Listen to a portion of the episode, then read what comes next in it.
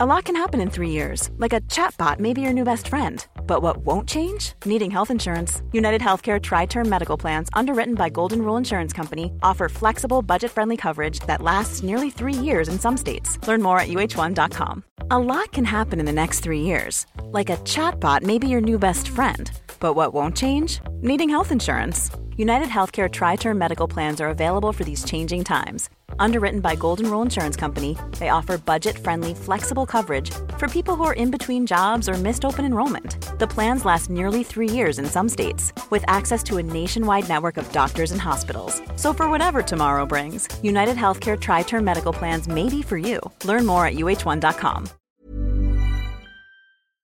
Hej och välkomna till Lille Lördag. Eh, mitt i den underbara svenska sommaren. Solen skiner, jag har precis tagit ett dopp i kalkstensbrottet. Härligt. Men du, är inte det här Ja. Lille Lördag 50 år? Podden? Jo, tänkte när vi har poddat i Ja, 50 exakt. år. Tänkte jag skulle säga det. Du, du, du skrev att jag ska bli 150 år. Exakt. Det är så bra. Tänk om vi blir 150 år? Nej, det kommer inte bli. Jag är glad jag blir 80 om jag ska vara riktigt ärlig. Ja, det är för sig sant. Men det beror ju på hur man mår. Vadå? Ta min kompis Frida, hennes man, mamma Lena, hon är 87. Nej, men du vet, hon var ju på bröllop i helgen i någon lysgul kreation. Alla säger, vem är den där tanta Loran typ? Det beror ju alldeles på hur man mår. Och hon har sin syrra i livet och de är i Frankrike och de är hitan och ditan. Nej, jag tänker inte bli av med det vid 80. Så länge jag har kul. Precis. Och det är du ju bra Ja, på. det- Luftgitarrsexperten. Det är så många som inte kände dig på min eh, 50-årsbalun som var så här. Nej, hon är så gullig, hon är så varminlig, hon är, hon är så rolig. Och då sa jag så här, det som är ditt geni med att vara rolig, det är att du också har rörelserna till din humor. Om jag skulle sätta mig som på, ni kan gå in och kolla på min Instagram när eh, Anita spelar luftgitarr. Då skulle det ju mer vara liksom Åsa, Nisse på crack. Som så här, hatt, hatt, hatt. Det skulle liksom inte bli något liv. Det skulle inte bli en filmscen. Men när du spelar luftgitarr, då är det så här, okej, eh, Fira med Ferris, ny version. Det är ändå genialiskt. Men alltså, jag, du vet Förstår att det här är liksom stora ångest i livet. Alltså jag får ju kanske en luftgitarrsfylla per år. Och så kom den nu. Och så lägger du upp det på Insta. Det här är liksom så här, vi förstår ju inte, när jag vaknar på morgonen dagen efter en sån här fylla, då är det så här, säg inte att jag spelade luftgitarr igår. Det är typ det- första jag tänker på. Och så går jag in på Instagram. Nej, så går jag in på Instagram och så ser jag att jag spelar luftgitarr och så kommer jag på att jag fått alla att vara en orkester. Alltså, nej, men du vet, jag har fått panik på mig själv så att jag stod inte ut. Förlåt. Jag kan- kanske skulle väntat en dag när liksom bakfylleångesten hade lagt sig. Bakfylleångesten. Bakfyllan fortfarande pågår skulle jag säga.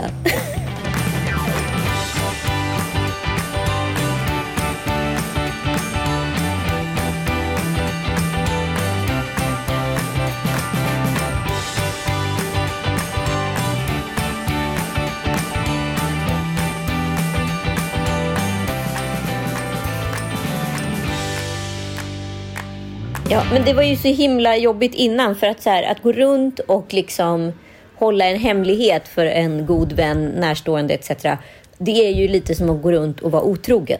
Det, det, det ingår liksom lögner, konspirationer, duperingar, eh, rökridåer. Alltså liksom det är, mycket, det är mycket, mycket i spelet och jag känner att jag är liksom så jävla dålig på spelet. Du kanske inte kommer ihåg det här, eller förmodligen gör du inte det, att jag sa när vi poddade senast hemma hos mig eh, att vi ses ju på lördag, det blir skitkul.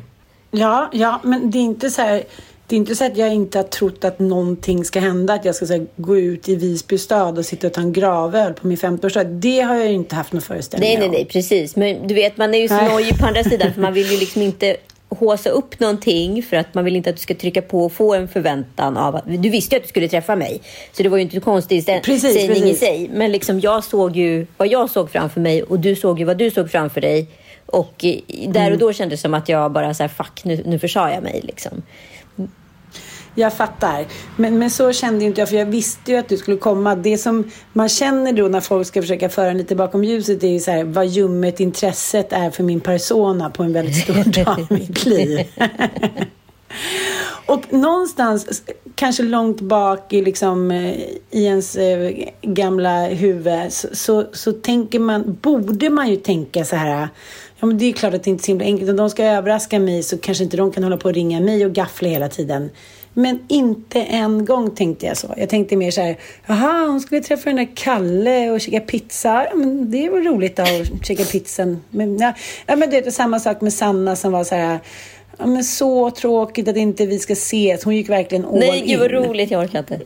Uh, I podden hon bara såhär, ja ah, men jag är ingen barnvakt du vet ju Ingalill med hunden. Hon pratar om den jävla taxen, operationer och kostnader och ryggmärgsbråck. jag bara såhär, ja men jag fattar så. Micke i Sydafrika hit och dit. Jag bara, jag fattar. Och så försökte jag låna hennes hus. Jag bara, men kan vi låna ert hus några dagar? Hon bara, nej, nej, Igor är ju redan där. Jag bara, är Igor i huset? Ah, ja, nej men det, ing, allting var ju liksom om man skulle lägga ihop de olika synapserna så stämde ju ingenting. Men jag tyckte att det stämde kanon. Ja, men såklart. Men, men det är så konstigt. För det här tycker jag är återkommande när folk blir överraskade. Att man är såhär, men du fattade väl? Jag försa mig.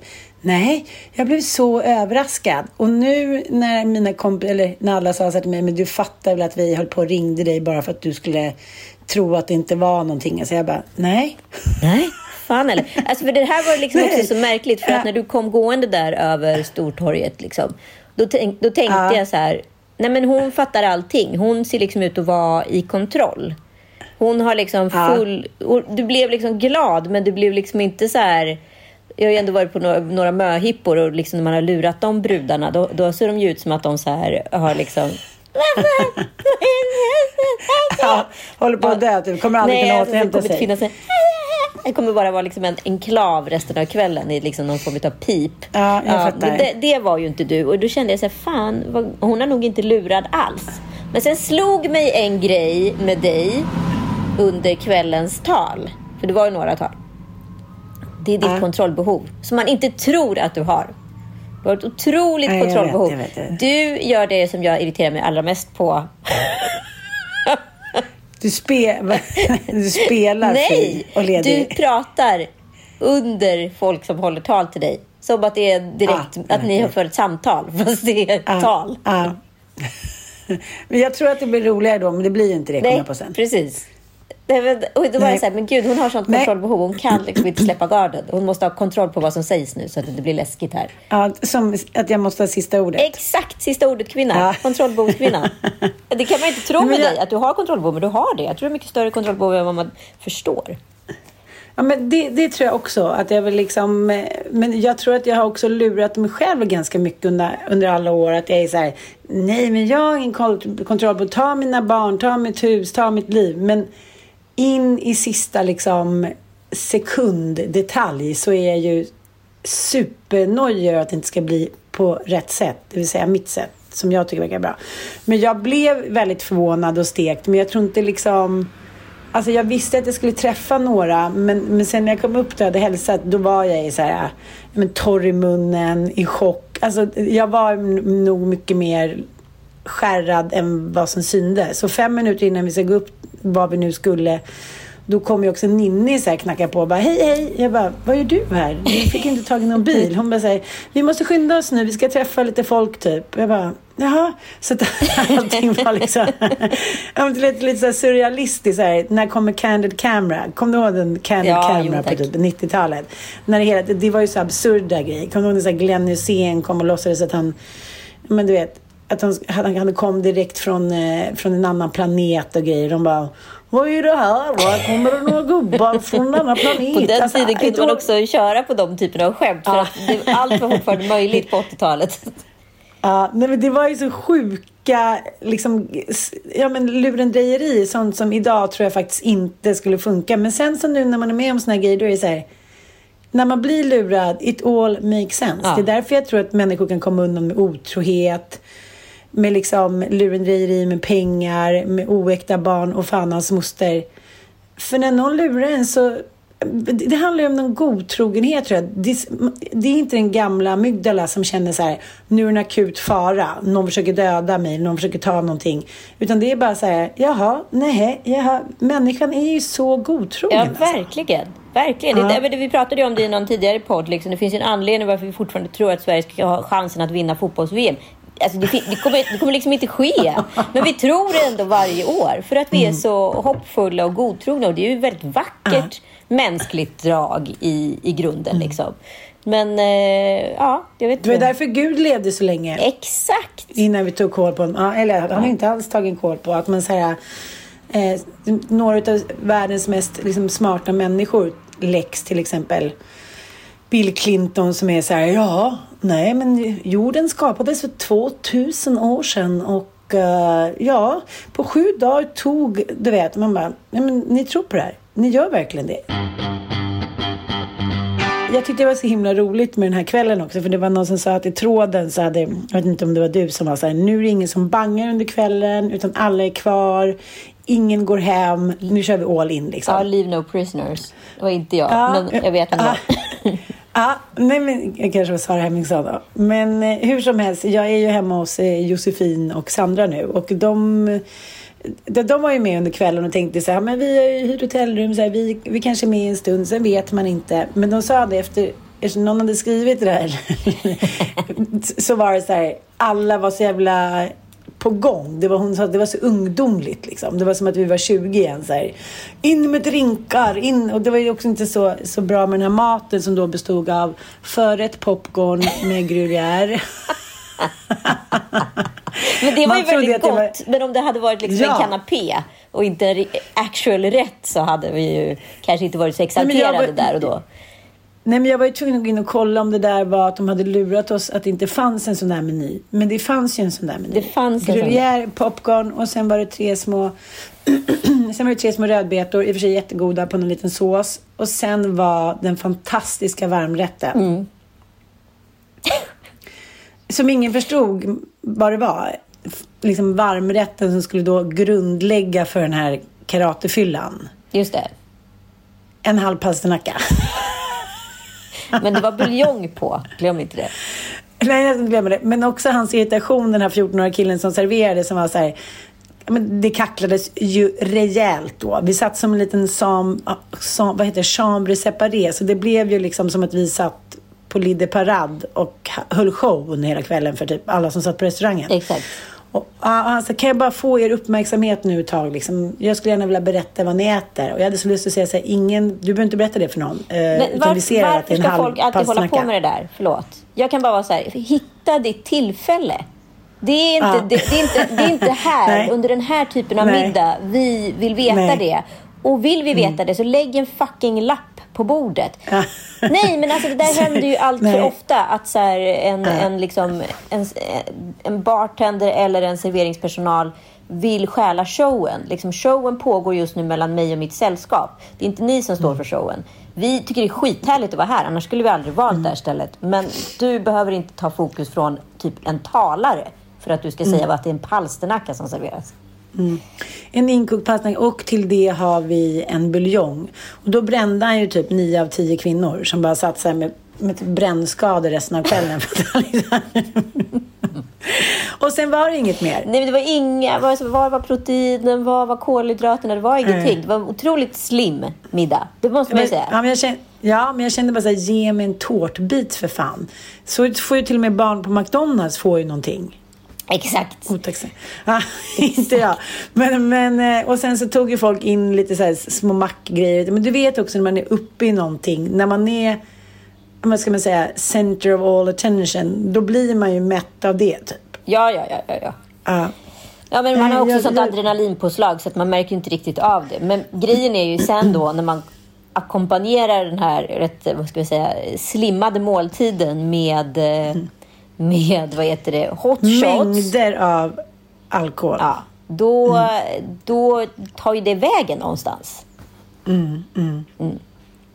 In i systemet. In i systemet. Och det här funkade Ja. ju liksom långt in på kvällen måste vi ändå säga. Alla hade väldigt roligt. Ja. Jag känner att jag liksom jag var med i matchen, men sen togs det in Mm. en drinkrunda till som jag själv då stod för på, på din goda vän Saras initiativ som verkar vara liksom the drink, the, the shot horser.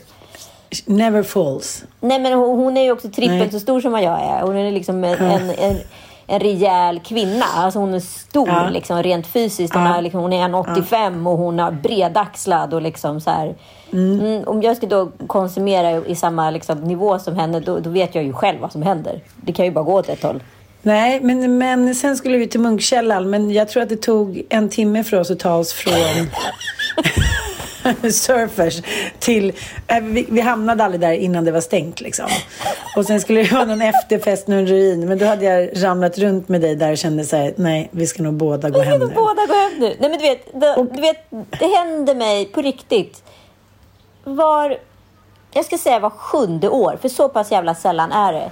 Du vet när fyllan tar i kroppen men inte Ja, i huvudet. ja. När så här, kroppen inte är att räkna med. Jag säger, min, hela Nej. min högersida, och det är alltid höger sida, den är liksom förlorad. Mitt bena ben är gelé. Ja. Jag kan inte stå upp.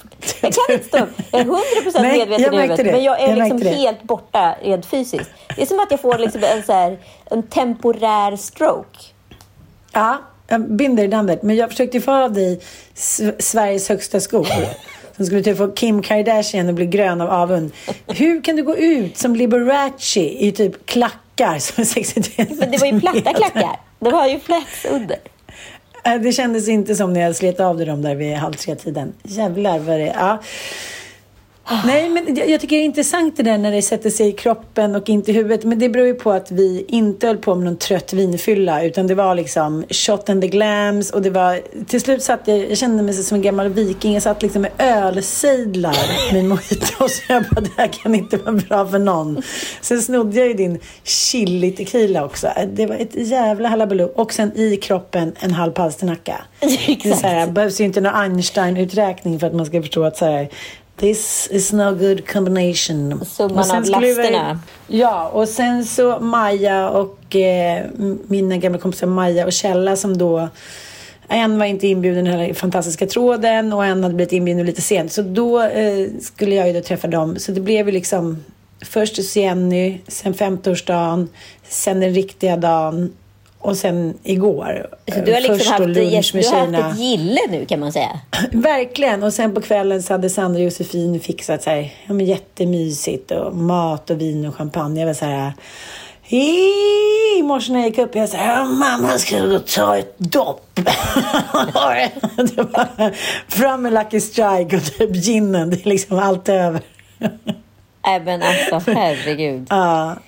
Jag är så glad och du hörde så fint tal och la ut film och jag kände mig verkligen som alla jag älskade hade satt ihop mitt bästa sommarprat. Oh. Lite schizofrent, lite schizofrent då, om man ska jämföra allas olika tal. Det är väldigt olika. Det är olika ton. De som hade känt mig längst, bitterhetens bitterhet. Men det var ju roligt. Jag, jag, jag drog upp fem så här, typiska Ann-scenarion. Jag tror ju liksom att de där scenarierna, de, liksom, de kunde ju alla checka av på.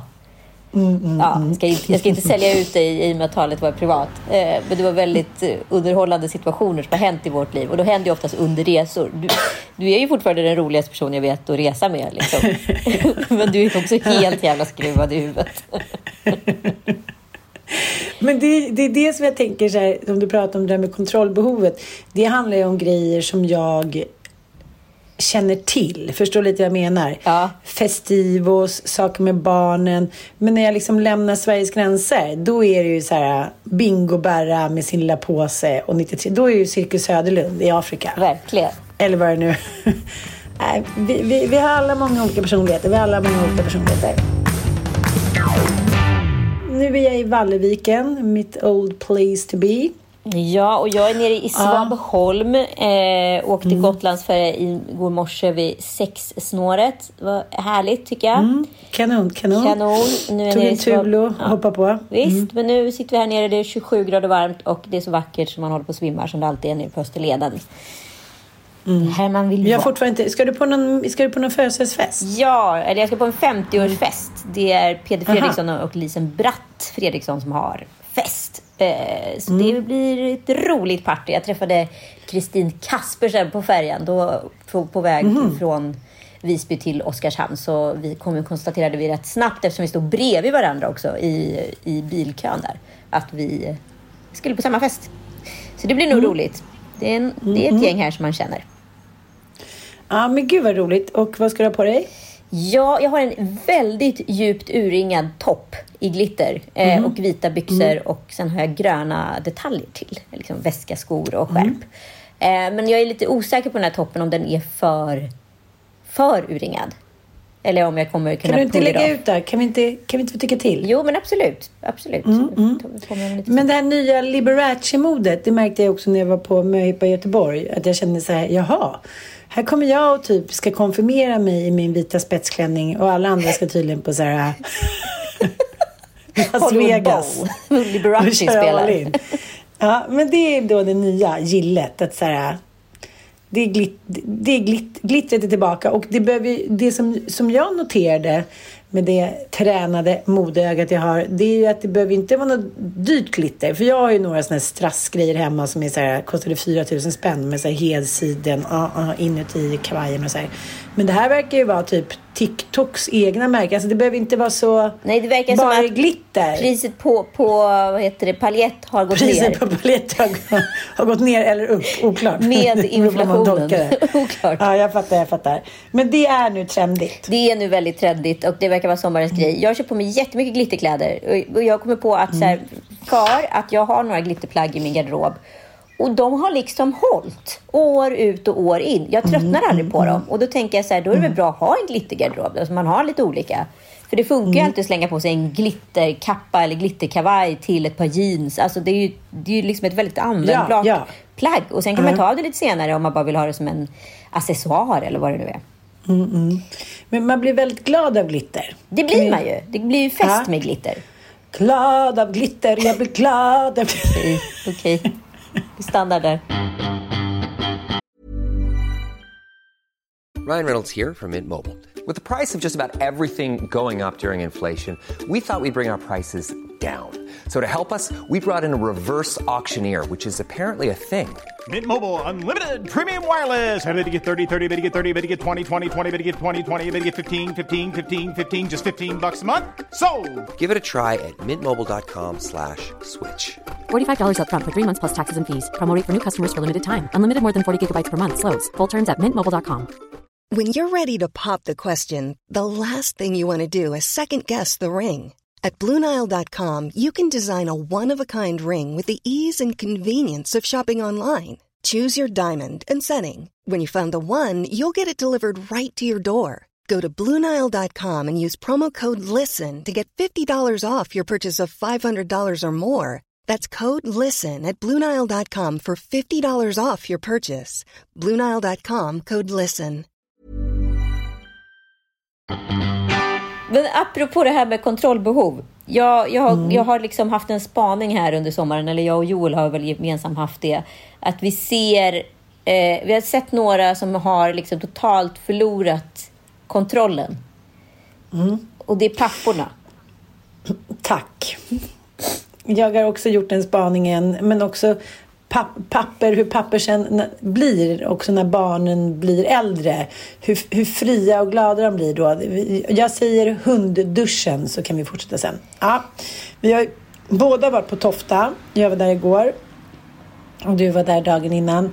Och jag fick lite annöd när jag, jag bara tänkte, när mina tre killar, de var ju liksom i sån rask följd. Så att dels blev det konkurrens om mig, dels blev det liksom, eh, ja men, we'll just try to survive. Och dels levde jag ju med en man som kanske inte tyckte så här strandlivet och vakta barn var det som var mest toppen. Utan han satt oftast uppe på något café eller någonting och rökte gosh och eh, drack en liten espresso. Så att det var ju liksom fullt upp.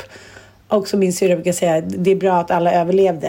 Eh, det var i pooler, det var i vatten, det var bråk, det var sand, det var hundar och eh, totalt eh, lack of control liksom. Och det eh, är lite det som vi båda noterat att svenska män och pappor njuter inte under semestern utan de verkar eh, tvärtom få en ganska svår depression och liksom kontrollförlust och vill bara se tillbaka till jobbet typ. Ja, och det är det här som jag tror liksom är problemet. De flesta svenska pappor jobbar ju kanske på ett större eller mellanstort företag. De är fortfarande inte kanske... Alltså, den största delen av dem är inte egna företagare eller konsulter. Utan då har de då slitit ett helt år för att få de här fem veckorna och så har de hyrt då ett hus eller har en husbil eller vad det nu är. Åker till Tofta där barnen försöker, vars enda uppgift är att försöka sakta mörda varandra. Liksom. Med sand. Med sand, attiraljer, tillhyggen etc. Vi såg liksom en farsa som så här bar då sin ena treåring som sprattlade friskt över ena axeln. Och det andra barnet togs om hand av något äldre syskon varav det liksom tredje eller fjärde barnet, en syrra, hade då fått sand kastat av de mindre barnen i ögonen. Puttat de här två barnen så hårt så att det var liksom på att bli ett inferno där som var tvungen att skingra gruppen. Eh, den blicken pappan hade, eller det, det, liksom det som fanns i ögonen på honom, det var ju så här, jag vill dö. Alltså det var bara det, det, var bara det man såg. Mm. Mamman kunde liksom stänga av och bara gå in och så här, this too shall pass mode mm. under tiden pappa var så här, jag vill dö. Det är det här jag har jobbat för ett helt år, att få bli förnedrad, kränkt på det här sättet. Jag såg en annan pappa i färjekön som då sitter i baksätet med den ena sonen, varav mamman som kör bilen sitter i framsätet med den andra sonen. Man ska behöva skingra de här två barnen då med en barriär på mitten i form av ett säte. Mm, mm, Men trots mm. allt så lyckas då det yngre syskonet i baksätet försöka mörda det äldre syskonet och tvärtom. och jag ser en pappa stirra tomt ut genom ena liksom vindrutan och tänka, jag vill dö. Alltså, det, det, är så här, det, så här, är det här min avkomma? Det är här alla pappor tror jag börjar ifrågasätta om de faktiskt mm. borde göra det. Är jag far till det här barnet? Är det här verkligen mitt mm. DNA? Det är här man börjar skylla det... på den andra partnern. Det här går åt helvete. Och tyvärr så måste jag säga att det är här som eh, man ser en stor skillnad på eh, föräldrar som bara har pojkar och föräldrar som har bara flickor eller en flicka och en pojke under en viss period. Sen så vänder det där lite i tonårstiden och är så här, right back at you. Men jag tycker, eftersom jag själv också varit med det, nu är inte mina små killar, liksom, det blir inte lika tydligt eftersom de har tre vikingar som så här, sätter dem på plats om de försöker göra någonting. Vi är, liksom, vi är en klan som åker omkring. Ja. Det är så här, vikingamodig, vikingalillmodig och det är inte lika tydligt. Men jag kommer ihåg ändå när de säger varje gång skulle de bråka om vem som skulle få sitta fram. Ja. Varje gång man skulle hoppa in i en bil. Nej, men det var så här, om man, jag kommer ihåg några gånger vände jag mig om och bara så här, jaha, det är blodvite. Vem har dödat vem? Oklart, alla verkar vara levande. Vem kommer komma fram i liv? Nej, men, ja, men så här, man var så uppgiven så att det var mer ett konstaterande bara så här, okej, okay, där var det någon som fick man gå emellan med så här, livet som insats. Det var några år som var liksom vedervärdiga. Ja, jag fattar och, det. Eh, och då var i Sverige till exempel, jag känner så här, allting blir förmildrande utomlands. För det är så här, beställ in en glass, kasta ner dem i poolen. Men, liksom, det är alltid varmt, de är lite utmattade och liksom hitan och ditan. Men i Sverige där det kan vara, men så som det är. Igår var det liksom lite disigt, ganska kallt. Det var inte jättekul. Alla låg på stranden, du vet i den här äh, hukar gubbar för nu smäller ja. stämningen. Man bara ligger raklång och tänker så här, jag hoppas inte fienden ser mig. Och då blir det ju jävligt lätt, jag menar att allting blir kaos bara. För då har man själv lite irritation som du säger, mamman stänger av och är så här Mm, här hittade jag en liten damernas värld. Var trevligt. Och airpodsen verkar funka så här. Nej, men jag tycker bara att det är sorgligt, för det är som du säger, att det verkar som att det slår papporna, att helt plötsligt ska de bara umgås med sina barn. Och de gillar inte sina barn så mycket just då. Och de här fyra, fem veckorna som de har kommer bestå av detta. Och då känns det så här, då är döden en liksom enklare utväg. Ja, men lite så. Lite så. Mm. Och jag har kollat på mm. den här skils, äh, Kärlek och skilsmässa nu som handlar om Lena och Johan som lever då i en relation. De filmades för 25 år sedan äh, när de var nykära och då hette första dokumentären Kärlek och fiskpinnar. Äh, och nu har då samma dokumentärfilmare gjort... Nu ska de skiljas, de är plus 50, levt ett helt fullängd liv tillsammans. Alltså, tillbaka till det vi har pratat om tidigare, att ja, till döden skiljer oss åt har alltid varit runt 25 mm, mm. år i snitt och sen så har man antingen dött på steppen eller i barnsäng eller i krig mm, etc. Men nu när vi lever liksom fullängdsliv i en relation då kanske man tröttnar då vid 50. Man inser, Lena inser att hon upplever att hon har varit väldigt ensam mycket under barnåren. Hon får tre döttrar med olika typer av diagnoser och eh, bott, bott trångt och liksom karriärer som har gått upp och ner och sådär. Så att de upplevde att de bara hade förvandlats från... De blev gravida väldigt fort. De blev gravida efter tre månader med första barnet. Liksom. Eh, mm. Och sen så återhämtade sig aldrig sexliv eller någonting riktigt efter det där. Utan de blev vänner väldigt, väldigt fort i livet. Otroligt stark eh, skildring på SVT som man kan se. Eh, och nu då vid plus 50 så ska båda då starta om eh, sina liv. De skiljer mm. sig, men som vänner. Och eh, ja, så länge ingen annan har träffat någon annan partner så, så vad heter det, eh, är det ju ingenting kan som... Kan man förbli vänner? Kan man förbli vänner, precis. Mm. Mm. Eh, nej men så, ja, den är otroligt stark och liksom hur man då delar upp ett liv var väl det som också så var mest drabbande. Vem tar vems täckning? Vem, vem bor kvar i mm. lägenheten? Alltså jag kände väldigt mycket i min egen skilsmässa hur det blir liksom att ja, men som kvinna att man behöll liksom domänen eller vad man ska säga där barnen är rotade under tiden. Mm. Pappan då som voyeuren flyttar till något litet mindre skiffe och liksom startar om mm. på något sätt. Mm. Eh, och så fick man då se efter ett tag in i relationen och det blev en väldigt spännande och intressant vändning. Så ja, jag ska inte ge bort slutet, men se den skulle jag varmt rekommendera.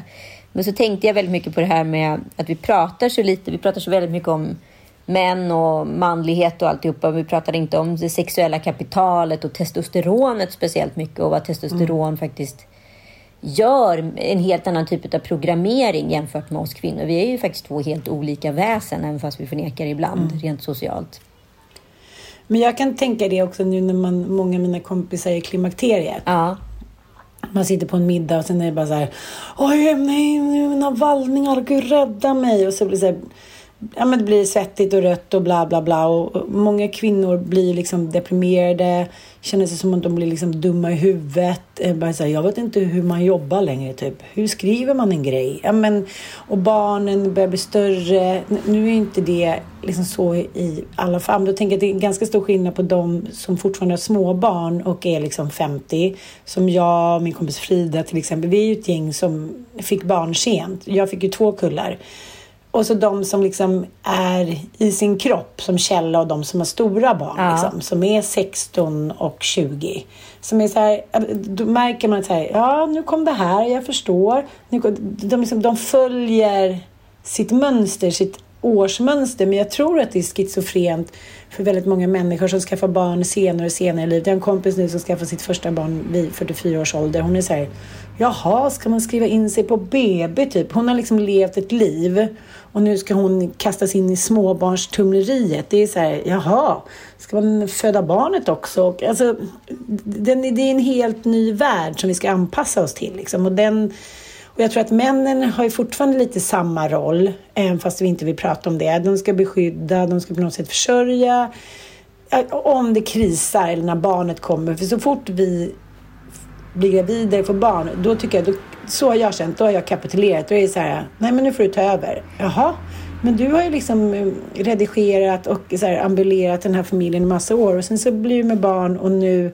Att, männen får liksom haka på i allting och det måste vara som att se liksom, en jävligt schizofren och dåligt eh, manusbunden film. Liksom. Ja, men också så här Män är ju under många... Alltså, det var intressant som Lena upplevde att hon var så ensam under så många år i relationen. Liksom. Och det tror jag är så unisont bland väldigt många kvinnor. Samtidigt så är ju också män outsourcade från hela småbarnsåren utifrån premissen amning och liksom allting som har med den här närhetsskötseln på något sätt. Liksom. Det praktiska såklart inte, men, men jag kan tänka mig att som man är man ju också väldigt, väldigt isolerad och ensam i det relationen. Det är det jag menar. Men eh, de är också mycket mer vana med det. Mm, eh, och det tror jag också hänger ihop med liksom, testosteronet och överlevnad och alltihopa. Därav blir en semester som inte är inom kontroll ett misslyckande i mäns liv. För att det mm. liksom när de då väl ska belöna sig, när de inte är ute och krigar och plundrar och, och, och liksom skaffar mat och jagar och allt vad de gör. Liksom. När de då liksom har jagat klart och ska få vila på steppen mm. och den vilan uteblir, då blir frustrationen så enorm. Uh, så att jag vet inte vad, jag, jag tror liksom att det här drabbar män på ett mycket hårdare sätt än kvinnor. Det kanske låter jättefördomsfullt. Men jag tror det. Nej, men det är någonting som jag har spanat in också är att det verkar vara så många män både i liksom den generationen vi är i men också i generationen 40 och 50-tal som tycker liksom att barnen inte visar tillräckligt med respekt. Barnen är inte tillräckligt tacksamma för det de har gjort. De är så här barnen, jag vet inte hur många gliringar. Min, en kompis mig berättade igår så här, jaha, här ligger ni och sover. Mm. Frukost, ja, det är många av oss som käkar lunch. Ja.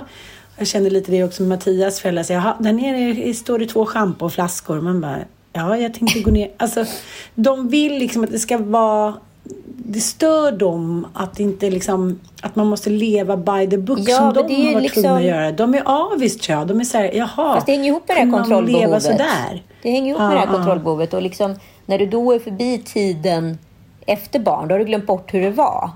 Så då Mm, är liksom småbarnsåren, det är någonting okontrollerbart. Det är något hotfullt, det är något obehagligt. Liksom. Och då är två Mm, det ska- schampoflaskor en ren provokation. Det är en brottsrubricering Ja, det... i, i det perfekta livet. Men det är så konstigt för när, när man har semester och sen en liten stund in i semestern så tänker man så här. Men gud, eh, det är fortfarande typ fem, sex veckor kvar till barnen ska börja skolan. Ja, och jag tycker liksom att jag har haft semester nu i månader. Jag har inte varit hemma i stan eller jag har inte varit inne i vårt hus den 22 juni. Jag tycker så här, men nu är det väl klart. Ja, men Du har ju också så sinnessjukt lång sommar jämt. Jag förstår inte hur det går ihop. Men, men. Nej men det går ju inte ihop. Och eftersom Mattias har nytt jobb så är det ju så här, ja men, ja. Jag vet inte riktigt, jag måste försöka hitta på någon lösning på det här. Fritids Ja, brukar det heta. Ja, det är sant. Men Frasse börjar ju nu skolan så då skulle han gå på någon jourdagis. Det klarar jag inte av. Nej, nej, ja, just det. Nej, det är det där jobbiga mellanåret. Ja. Det kommer jag ihåg att Ja, eh, ja, det drabbade ja. Penny. Och hon fick då gå tillbaka till sin gamla förskola om hon ville, men så ville hon inte. Ja, men du vet, det var mycket i det där. Mm, jag vet. Mm. Men eh, någonting som slår mig när man reser runt i Sverige, det är... Alltså jag tänker mer och mer på det i olika sammanhang, vilket så här bruksspråk svenskan ändå är. Att den är liksom... Alltså det finns en direkthet i svenskan som är så manufakterad, eller vad ska jag säga? Det är liksom, den, är, den är skapad på ett arbetsgolv på något sätt. Ja, det, ja, det är liksom inte ja. ett kreativt språk. Det finns liksom inte... I franskan så finns det liksom ord och, som är liksom skapade efter skeenden och känslor. Så är inte svenskan, exempelvis. Nej, men du tycker inte att det är sjungande italienskt alltså? Nej, exakt inte. Utan så här häftapparat. Ja, det är en apparat Ja. som har häft, som är häftig. Nej, vad ska jag? Det är en apparat som har häftklamrare i sig. Eh, En gråsparv. Ja, men det är en sparv som är grå. Ett maskingevär. Det är, ja, det är, ett, det är ett gevär som är som en maskin. Alltså, så där har du ju hållit på. Liksom. Vi kan hitta hur många sådana ordsammansättningar som helst. Utrymningsplan. Ja, det, det är en plan för hur vi ska utrymma den här byggnaden. Alltså, det pågår hela tiden. Ja, ja. För- ja, men det är lite så här, man är så trött när man ska uppfinna språket så man går så här, plockat potatisar i Småland typ från åtta till åtta. Så man är så här, vad är det där? Det är en kant och en strand. Vi tar en strandkant. Ett skohorn. Ja, men, men jag tänker så här. Ja, men det, oftast är det så här debatt. Är våra, är våra språk hotade liksom? Är de nordiska nationalspråken utrotningshotade? Och liksom just det där att man, man träffar någon, ja men kanske, nu tar jag ju någon som är väldigt tydligt, till exempel samer. Men även när man kommer upp i Norrland och Skåne när folk börjar prata så är man ju bara så här, okej, eh, could we take it in English? Eh, så som danskar är mot en, förstår du? Men, eh, ett begrepp som library exempelvis. Det, är liksom, ja. Alltså, det handlar ju om så här... Det handlar om litteratur. Alltså de, har tagit spjärn från litteraturen. Och i litteraturen, där ska man förvara sina böcker. Vi har bokhylla. Bokhylla. Ja, en hylla för böcker. Det är inte mer med det. Ja. det, det, det kommer inte gå hotat, men å andra sidan kan jag vara så här, hur vackert är vårt språk egentligen? Det, för det är ju, det enda som faktiskt är liksom lite, lite utvecklat, det är ju floran, där man faktiskt har äh, tagit spjärn från romantiken eller liksom känslor mycket mer än det, det grafiska Mm, det är svenska. sant. Blommorna, ja. Björk är fortfarande ganska vackert. Exakt. Ja. Eh, men det, det finns ju, det, ja, men, det finns ju tu, som du säger, det finns ju tusen vackra namn och det finns ju, när man läser de gamla poeterna så används ju mycket av det språket. Då känner man så här, det sjunger i det svenska språket, det sjunger. Men, men bruksspråket, det, väl, ja, det säger väl ganska mycket om att poeterna, de kanske, inte, de kanske var väldigt hungriga men de satt mycket och tänkte på det som var vackert. Det har ju liksom de som jobbat på bruket inte hunnit med. Nej, de säga, går efter en säga. utrymningsplan. Ja. Sänggavel. ja, men... Kräftskiva. Nej, men det, det, det är mycket konsonanter liksom. Ja. Nej, men jag, jag tänker då att det här språket är skapat av män som är frustrerade efter en semester och liksom måste ta ut sitt testosteron i, Ja. i ord. Och det här är den torftighet de lyckades liksom uppbringa. Och det blev grundstommen i Svenska Akademin. Ja, men det är därför Ikea blivit så stort. För Ja. att det har liksom, de har kommit tillbaka efter sommaren och säger nu ska jag skruva ihop Billys bokhylla. Om den hade hetat Baklava, då hade de aldrig orkat ge sig in. Billys baklava, den vill jag skruva ihop.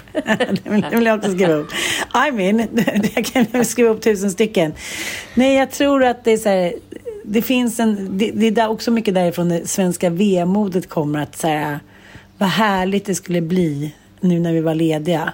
Och så var det bara liksom en, en tydlig karta över alla små misslyckanden som, som, är, som är pågående i livet som vi kvinnor på något sätt skyler över med en karatefylla med underbara vackra kvinnor med tuttar, humor och ögonfransar och lite glitter. Alltså, vi kompenserar ju väldigt mycket våra egna liksom, insikter om att allting inte blev som vi hade tänkt oss. Ja, Ja, precis. som är för min mamma, kaffe i köket och en cigg i radhuset. Alltså det finns livets små kärligheter och de har männen inte liksom nosat upp på samma sätt. De har inte så många att nosa upp det med och då blir de fågelskådare, incels, trötta, de tar en grogg. De, de, måste bli mer Liberace, Precis. glitter och glamour. Ja. Exakt. Long live Jag tror the att det är det det handlar om. Nej, men jag tror att det är det allting handlar om. För det är som du säger, the gay community som på något sätt har, har tagit här ett varv till. Den De lycklige vara- mannen. Ja, de, ja, men den lyckliga mannen, de har i och för sig fram till bara för kanske tio år sedan inte hen, kunnat skaffa ett barn så det kanske blir en sorg senare i livet. Men jag tänker att, att den svenska mannen tar allting djupt allvarligt. I rakt nedstigande led. Verkligen. Och med de fantastiska orden avslutar vi denna veckas Lille Lördag. Tack för att ni har lyssnat. Vi hörs nästa vecka. Det blir lite som motboken att man kan hämta ut då en glittertopp. Tre glittertoppar per år. Kanske skulle för... Puss och kram. Puss och kram.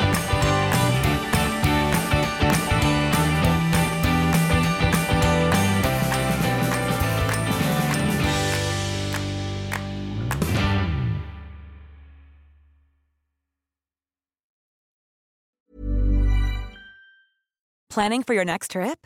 Elevate your travel style with Quince. Quince has all the jet setting essentials you'll want for your next getaway, like European linen, premium luggage options, buttery soft Italian leather bags, and so much more. And is all priced at 50 to 80% less than similar brands. Plus, Quince only works with factories that use safe and ethical manufacturing practices. Pack your bags with high-quality essentials you'll be wearing for vacations to come with Quince. Go to quince.com slash pack for free shipping and 365-day returns. Imagine the softest sheets you've ever felt. Now imagine them getting even softer over time. That's what you'll feel with Bowl and Branch's organic cotton sheets. In a recent customer survey, 96% replied that Bowl and Branch sheets get softer with every wash. Start getting your best night's sleep in these sheets that get softer and softer for years to come. Try their sheets with a 30-night guarantee. Plus, get 15% off your first order at bowlandbranch.com. Code BUTTERY. Exclusions apply. See site for details.